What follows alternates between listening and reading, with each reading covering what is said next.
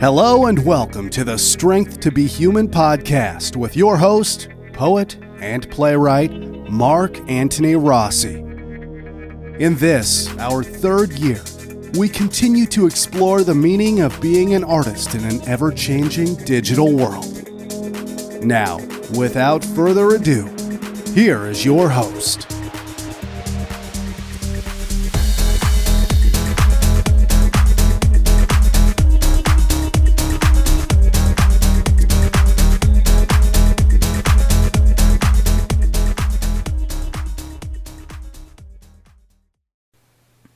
Hi, folks, and welcome back to Strength to Be Human. This is your host, Mark Antony Rossi, poet and playwright.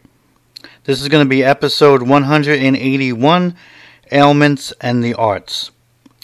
Now, excuse me, I'm still not completely uh, healed myself over here from this horrible sinus issue, but I wanted to put a, together an episode that, that talks a lot about physical problems that uh, that that creators that uh, artists, writers, etc., can have and still work through and, and, and persevere, and sometimes even allow it uh, to change the art or, or, maybe their perspective on life, but still continue to be creative and, and artistic.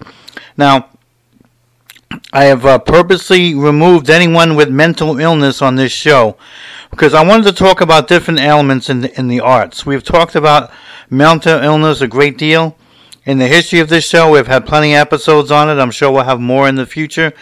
But if I were to add that to the show, the show would be like three hours long. You know, I'm, I'm not trying to do that. So this is really going to be the non-mental elements uh, in, in, arts. And you'll be surprised by a number of people who had a lot of issues and, and some of the things they had to work through. Okay? All right, so I appreciate that. I just want to get that out of the way up front, just so you know. All right. Now, I'm able to um, actually frame some segments by the illness itself, and then we'll talk about the various artists. And sometimes they can't because, you know, it was long ago and they don't really know exactly what disease it was. They just sort of have a group, a category of it, and that's all I can do on that. All right? All right, so let's start first with one that's pretty pronounced. Uh, it's been known for quite some time, and um, it might not be such an issue with writers anymore and this being asthma, because of uh, a lot of the treatments that we have and medications that really can help control it. I'm not minimizing it. It's not like something I would like to have or have my children deal with. I know some kids that, that have that from school, so it's still not the easiest thing to deal with at times. But, you know, we are in the 21st century. We have a better chance of dealing with it and living with it and not having problems with being employed and, and getting married and having children and etc. So it's not so bad as it was, you know, 100 years ago, which was far different. All right, so here is a, a list of a number of artists and writers that I was, were stricken with this. Uh, John Updike, Dylan Thomas, Edith Wharton, Charles Dickens, Benjamin Disraeli, and Marcel Proust. That's just a, a short example of some. Now, where it concerns Dickens, now he's very interesting in this particular category because he dealt with it all his life. It's believed that he might have contracted it from working in the dirty factories when he was a child because you know his father had died and he had to help uh, the family make some money. And they believe that he contracted it from that. And he is also the first novelist to ever have an asthmatic character written into a novel. Okay, he wrote a character uh, who was a shopkeeper in um, in David Copperfield, a character by the name of Mister Omer. Okay, so excuse me, it's not unusual for um for creative people and, and artists and etc. to sometimes you know incorporate some of that in there. It's not that unusual. Um, where is concerning um, Marcel Proust. Now Dickens was still a pretty social fellow, and even though he wrote a great deal, he still attended uh, parties and functions and charities. He did a lot of social work, so he either concealed his asthma or figured out ways around it, or maybe he just went out on when he felt the best that day or something. Where on uh, completely opposite is Marcel Proust, who pretty much confined himself to mostly being in, indoors and, and wasn't very social and didn't go out a lot. Mainly because he had asthma that was a more of a severe type. He'd go out there and, you know, get some pollen, some dust in them, and the next thing you know, he's, you know, coughing and choking to death. And again, they didn't, didn't have a whole lot of medica- medications back then. So he was mostly the indoors type. I can't tell you if his health or his condition made him the kind of writer he was, which was more more of the, the thick, dense type of writing that you'd have to go, man, what does he, you have to read it a couple of times. He's not the easiest guy to read. And it has nothing to do with his, his French being translated into English. I've, I've known French speakers say, Jesus, this guy's difficult. So who knows? It might have some bearing on that, that's for sure. Um, I read that where it concerns Edith Wharton, um, it definitely interrupted in, in, in, the times when she was writing. It even interrupted in during uh, um, her pregnancies. So, um, wow. But uh, that's what they had to deal with back then. Uh, Dylan Thomas, uh, I'm, I'm, told that it, it became to a, a situation that it ultimately triggered some sort of like don't know if you want to call it temporary, but at least you could say it's more of a seasonal type of depression because uh, he really wasn't on the depression list of, of artists, but they say that, you know, he had bouts of that because of the dealing with asthma. I know it's pretty amazing. All right, um, now there were plenty of people over the years that were dealing with all kinds of lung issues. As you know, tuberculosis back in the day, that was one of the most number one killing of people, other than pneumonia, tuberculosis.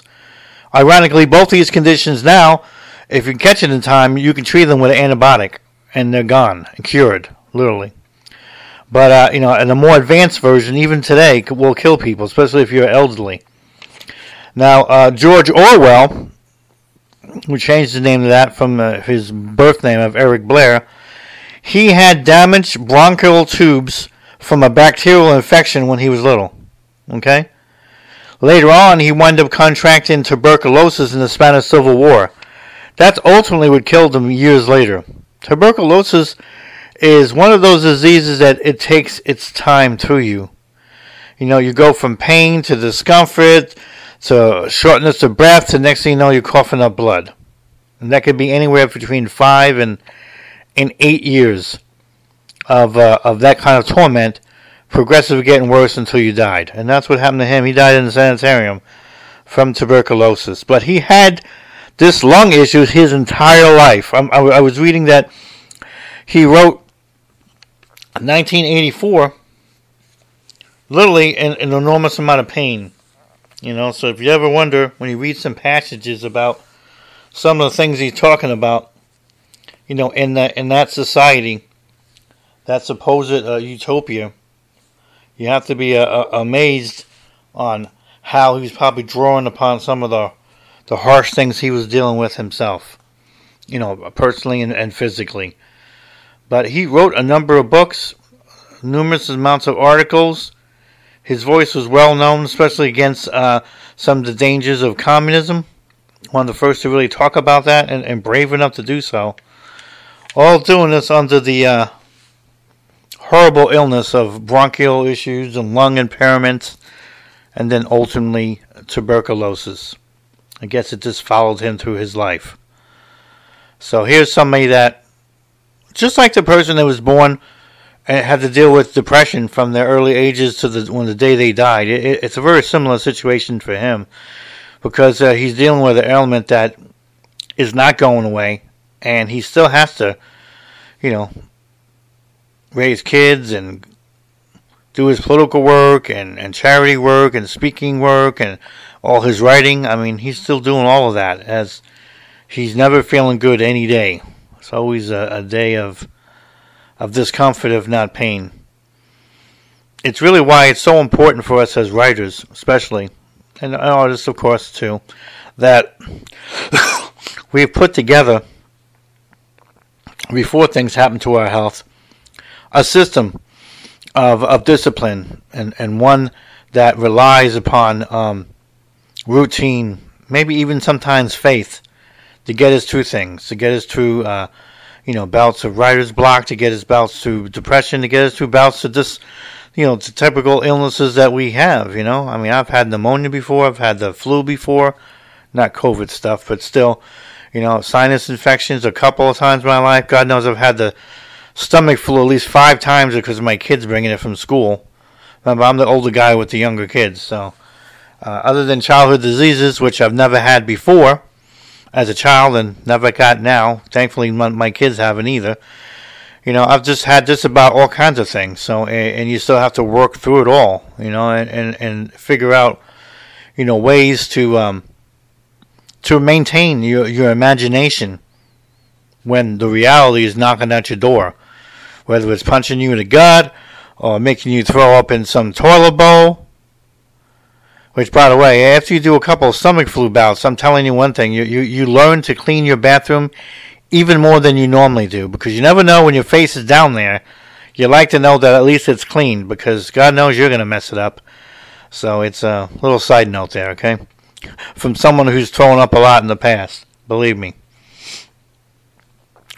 So it is good to have in your own system, you know, uh, a route, a routine, you know, uh, just a whole system that you might have created for yourself that helps you when you have those issues because you'll be able to use it and lend and lend uh, lend uh, your own talents and, and, lean on it when you have problems. Because believe me it's not easy to uh, to write or be creative when, when you when you're just dog sick. It, it just isn't so I can't imagine people doing this on on a monthly yearly 20 30 40 years basis I can't even I can't even believe understand that. I'm telling you, I've been sick for a week or two, but I've never gone beyond that really. So it's uh, a real testament to their um, to their talent and to their faith, and, and certainly uh, to their determination to get their work done, regardless of what their uh, their health uh, was uh, given them at the time. You know.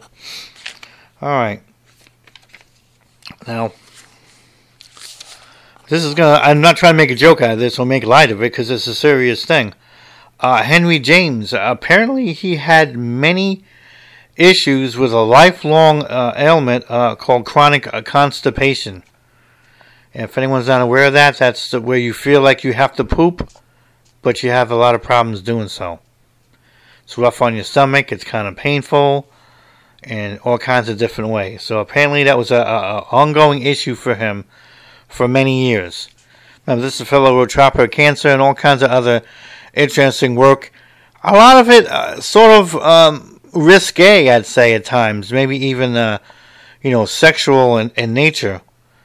Which I gotta hand it to anybody, uh, including a writer, that if you could write things that are sexual when you can't even poop, geez, God bless you. But uh, I don't know about you, but uh, you know, if I'm throwing up or I'm in the bathroom for a long time, uh, there ain't nothing sexual coming up in my mind. Not one bit. So, God bless you, Henry James. But again, it just shows you how when a person can maintain, regardless of their, you know, their stomach issues or whatever they're going through, if they can maintain that imagination, I guess, uh, both on a theoretical basis and, of course, on a practical one like Henry James, if you can maintain the imagination, I guess you're going to maintain your storyline too, which in his case was, you know, a lot of dashes of sex all over the place. That shows you the the, the kind of guy he was. He he didn't he did not play around. He was like, "Yep, gotta get this in here." And then later on, I hope I can poop. I mean, it's a hell of a life if you think about it. Now, we've had, and I could probably uh, route off a million of them. I'm just going to do a couple for the show, all right? Uh, we've had a few uh, writers that either were born blind or became blind later on from disease or had serious uh, uh, sight issues throughout their entire life, and it only kind of got worse over time. All right, so we have a number of them. All right, first one, John Milton. This is the man that wrote Dante's Inferno, considered uh, one of the uh, one of the real greatest uh, of poets. Uh, he was blind uh, from middle age. Uh, once he became middle age, he became blind. Contracted some kind of illness, and he never recovered from that. But of course, he still he still wrote I don't know if he learned Braille or not. I didn't really see that in the bio, and I would have to still know. Uh, uh he just write whatever notes he has. Probably had someone help him, you know, interpret stuff and put things together. I'm sure, but yep, he continued his writing. I guess in many ways, if you go blind, you, you, you probably don't have too much of an interruption in your imagination once you kind of get, you know, used to the, you know, your state of blindness. Uh, James Joyce, uh, this is definitely an interesting one here. And again, won't make light of it. It's just a matter of fact what he's dealing with here. Okay. All right. So he uh, he contracts uh, gonorrhea. All right. If anyone knows anything about some of these uh, these um, sexual diseases like um, syphilis and, and gonorrhea, um, back in the days they didn't really have much of a treatment for it, and it just didn't go away. So what often happened is is that it became uh, an ailment that went down from your nether regions all the way up into your brain, and in many instances either it caused madness. In his particular case, it, it caused a, a series of bouts of depression, but also it caused blindness. Now, if you know anything about Al Capone, he was one of the uh, horrible gangsters that he wound up dying because you know, he had caught syphilis early on in his life and never got treated, and uh, it wound up going in his brain, and he wound up dying of insanity in prison from syphilis. Apparently, James Joyce was on that road. Well, he was continuing what he was doing, but he was dealing with both the bouts of mental illness and, of course, blindness, all from gonorrhea. Whew, I know that's rough. All right, Herman Melville, as you know, the guy who wrote um, Moby's Dick. Okay, he had an autoimmune disease. They don't really know which one it was. All they do know is that he had suffered greatly throughout his entire life from chronic pain in his joints. So, walking, sitting, moving his arms, probably typing, all kinds of stuff they was doing. You know, the guy was always in some kind of pain. Of course, doing some incredible classics there. And, of course, a, a guy that, even though he dealt with that, it's been said that those that did have some social interaction with him, that he did his best to play it off as just a, you know, something that happened that day, or because he was older, or you know, old injury from the Navy, or whatever. He just he did whatever he can to to not make it an issue for somebody, so this way he can resume whatever social um, interactions he had, and um, He's quite of an interesting man against slavery in Britain. He did a lot of interesting things in his life, and many people didn't really know until much later in his life that he had this situation. And then, of course, then they've attributed this to old age, not realizing that you know he's been dealing with pretty much most of his whole life. So I just can't imagine that. I really can't. Now, so I don't forget this one. Alex Huxley, one of my heroes, um, he had uh, a lot of issues with his with his um, with his uh, eyesight, and uh, I think starting from scarlet fever on to onward in his life, there was bouts of times when he was like completely blind. Other times it came back. He wound up writing a couple books, uh, Heaven and Hell, and The Doorways of Perception and these were books where he had taken peyote in Arizona. He traveled out there so that he could see visions. And part of it is he wanted to see what those people were seeing and talking about. he was also interested in seeing if there was maybe, you know, a possible spiritual realm or something they were, you know, they were seeing possibly. And of course, you know, he had that personal need to be able to simply see with his eyes when oftentimes he had problems seeing with his eyes. And that internal vision kind of gave him a lot of comfort, and that's why he did all that. Now we have another incredible artist, as you know, uh, world famous, one of those uh, those artists that you only need to have the one name, and you and you know and you know who he is. Okay, and that is uh, Michelangelo. Michelangelo, because the nature of his work, which of course is you know painting, um, it exacerbated the arthritis that he already had to where it, it became practically crippling. Uh, remember, he spent six years just in the, doing the Sistine uh, ceiling, Sistine Chapel ceiling, and uh, between laying on that uh, that he had like a sort of like a floating bench that he, they you know they, they brought brought him up there up on. That hurt his back a lot, but apparently it was it was the arthritis that was the most problem. So he had a lot of people helping him with you know olive oil and uh, which believe it or not actually helps. And of course, uh, wine at times, uh, various uh, massages, and you know, cooling things with warm water and all, all that you could possibly do back then. Believe it or not, unlike now, because remember we're talking about like 600 years ago for him. Um, that actually, a lot of those things that actually helped. You can actually help arthritis even by using the most ancient, you know, medicinal methods. It still helps because um, rubbing and and, and various uh, painkillers, including wine, you know, and, and oils and ointments and, and massaging and, you know, putting it in the water. All those things actually do provide relief. So I guess in that way he might have been fortunate at least that um, he uh, he had something that he could deal with versus having other elements where you know it would be it would be impossible. Michelangelo, incredible, practically crippled arthritis. Although he did everything he can to continue to paint. All right, there's been a number of artists that actually had to deal with the Spanish flu. I just want to bring over one because I thought it was very interesting. Uh, Georgia O'Keeffe, all right, um, female writer, excuse me, a female uh, painter, uh, married to the photographer, uh, Alfred, uh, over in. Uh, he was born in Hoboken, New Jersey, where I was born at. So it's always cool to to, to mention him, and she was able to ironically, survive the Spanish flu when many people didn't. Remember, you, you got that, and most people died. She was able to survive it, and in many ways, she had claimed that it had heightened her sensibilities in terms of touch or even through her sight. And remember, this is the woman that painted pretty much flowers. So um, she said oddly that the flu definitely heightened her and these abilities of hers to be able to see and touch.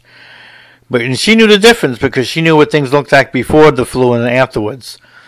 It's unusual because you know you got people now uh, reporting that uh, the COVID flu, you know, has been lessening their their taste and their smell and and and uh, sometimes even their touch. So um, apparently the Spanish flu had some kind of opposite feeling for her.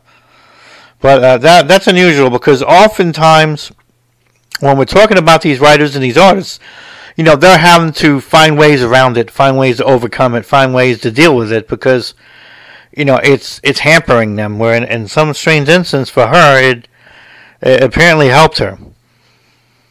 All right, here's an interesting one over here.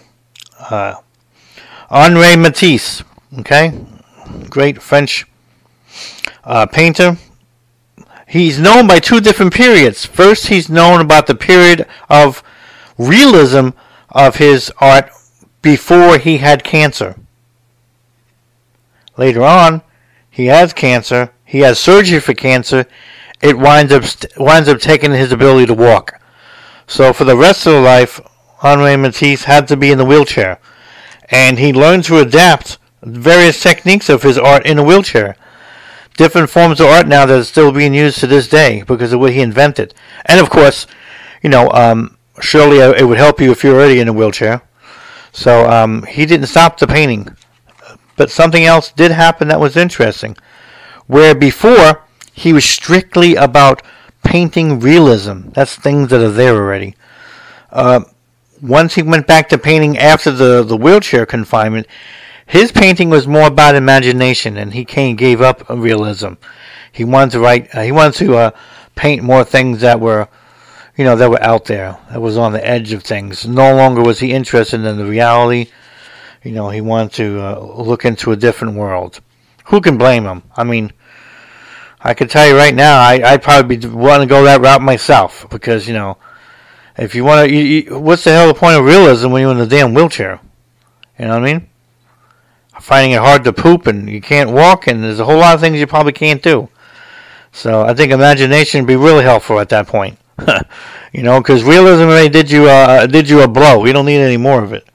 So I definitely can understand uh, uh, his perspective on that. That's for sure.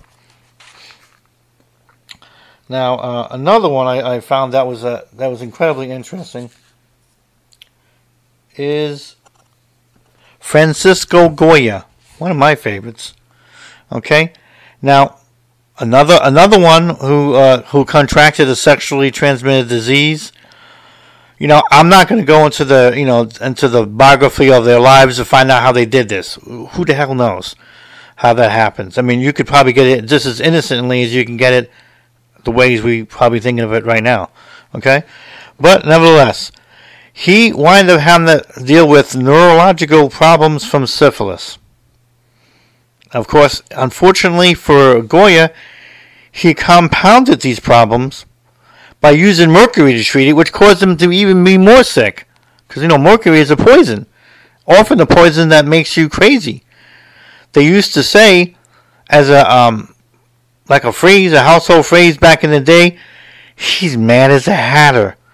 Well, you know what that meant? That meant that a lot of the people who were making hats, they used to wear hat bands that were full of mercury, and they would seep into their in their skull. They wound up having like all kinds of unusual problems with neurological problems and becoming eccentric, depressed, a little wacky out of there. I mean, so that's what happened with him. And again, another another um another artist that that had that split work where before you know, the, the syphilis had caused neurological problems. He was dabbling in painting and realism. If you remember his, you know, his ballet dances, those are some of my favorites. And then after sick, he went back to imagination. Again, you got your brain being eaten up by a, a sexual disease. Uh, yeah, I think imagination is definitely the, the path to take. That's for sure. Because, uh, you know, they had no cure back in any of those days. Quite frankly, I'm not really sure now if you allow syphilis to go that far, if they can do anything about it. I really don't know if the antibiotic would actually work when it goes that far. I know before it goes that far, yes, they ways to cure it and, and, get it over with. But I tell you, we, we forget uh, uh, how important antibiotic is, uh, and that we, we take it for granted. You know, I take it every time I, I get ill, and if I if I take it, you know, I always think about the people in the past. And man, if they had this, they could have still been alive. That's what I think all the time. I say, oh boy. So, that is my definite take here on ailments in the arts. It's important to note that without without faith in the kind of work that we do as as creative people, it don't even have to be religious faith. Just the, the faith of you know, our our talents and the things we want to express in the world that's out there. Maybe some of the truths we're trying to create uh, in in a way to share as an art. You know, without all of that, now that now it would be harder for me to consider this. You know, continuing to live. You know, in in a difficult world. Because I don't care what century it is, the world's always difficult. You know, I can't imagine having one of these elements and then having to deal with that on top of all of that. You know, that's why it's so important for us to try to strengthen our our art, maybe even our soul, by learning what others before us had gone through, and learning by those now that need our help. There's plenty of things we can do as volunteers out there that will help us. It will help us in our creativity. It'll help us in our humanity, which I happen to think are, are, are directly linked. The more humanity you have, oftentimes the more creative you can become. So don't forget about helping some folks. It's not hard to do. Whether you're dropping off some meal, uh, meals for wheels for some senior citizen person, or trying to uh, volunteer to help people at the at the shelter for the dogs, or the shelter for women who have been battered, doing the car wash for the, you know, for the cop association. You know, to have some funds when when they get hurt on the job or maybe even killed so their family can can have some funds to, you know to move on in their lives. Those are the things we should be thinking about because those are the times when we help others that I really feel if you don't believe in, in God, maybe you believe in karma, that it'll return to you when you need it the most and when you have issues the most. Because I tell you, it is difficult I know from my own experience to, to do any kind of writing when you have a cloud over your head, whether it be depression or you know, or some form of illness, or maybe even just some injury for a while. You know, you, you ever have a dental uh, problem, even if it only lasts a couple of days? I mean, it's excruciating. It takes like all your concentration away. You know, it makes you feel like you're like just some some cave dweller. who can't go into into the modern world and you know until somebody yanks a tooth out or fills it or gives you an injection or antibiotic or all of the all of the above. So it doesn't really take that much for us to get off of the center of where we're supposed to be at. It really doesn't. So we're all going to have to face this now and then. That's why I wanted to frame a show around that, just to to remind people about how we need to persevere, how we need to have faith, how we have to make sure that we do whatever we can to, you know, to beat up on the days uh, of doubt, or beat up when doubt tries to come. Because I can tell you right now, if you're having a normal life right now where nothing's wrong with you, and you still have to deal with doubt, imagine how much doubt is coming for you when you're sick or when you're injured. Doubt's coming with like a whole gang of people. Hi, I'm Doubt with my seven friends of Doubt. I mean, there's like eight friends of Doubt trying to punch you in every every possible part of your body. Because when it comes, boy, it, it comes in groups. So that's why it's really important to to do whatever we can to try to maintain our rituals and, and our routes and and all the things that we do on a routine basis that helps us get prepared to be creative, that helps us to put down some notes or take things from notes to become creative because we're going to have these dog days. And when we do you know we want to we want to respond you know in the best in the best that we can. And, i mean i'm not i'm saying you're going to be 100% to do this. I'm not even going to say you're going to get everything out but it's better than getting shut down and, and and having something take something from you. You know there's nothing worse than having illness take a quality of your life. And, and if creativity is not a quality of life, hell, I don't know what is then. So don't let it do that, okay? All right, folks, that's uh, Strength to Be Human, Elements in the Arts, episode 181. This is your host, Mark Antony Rossi. Until next time, God bless. We'll talk again soon. Bye bye.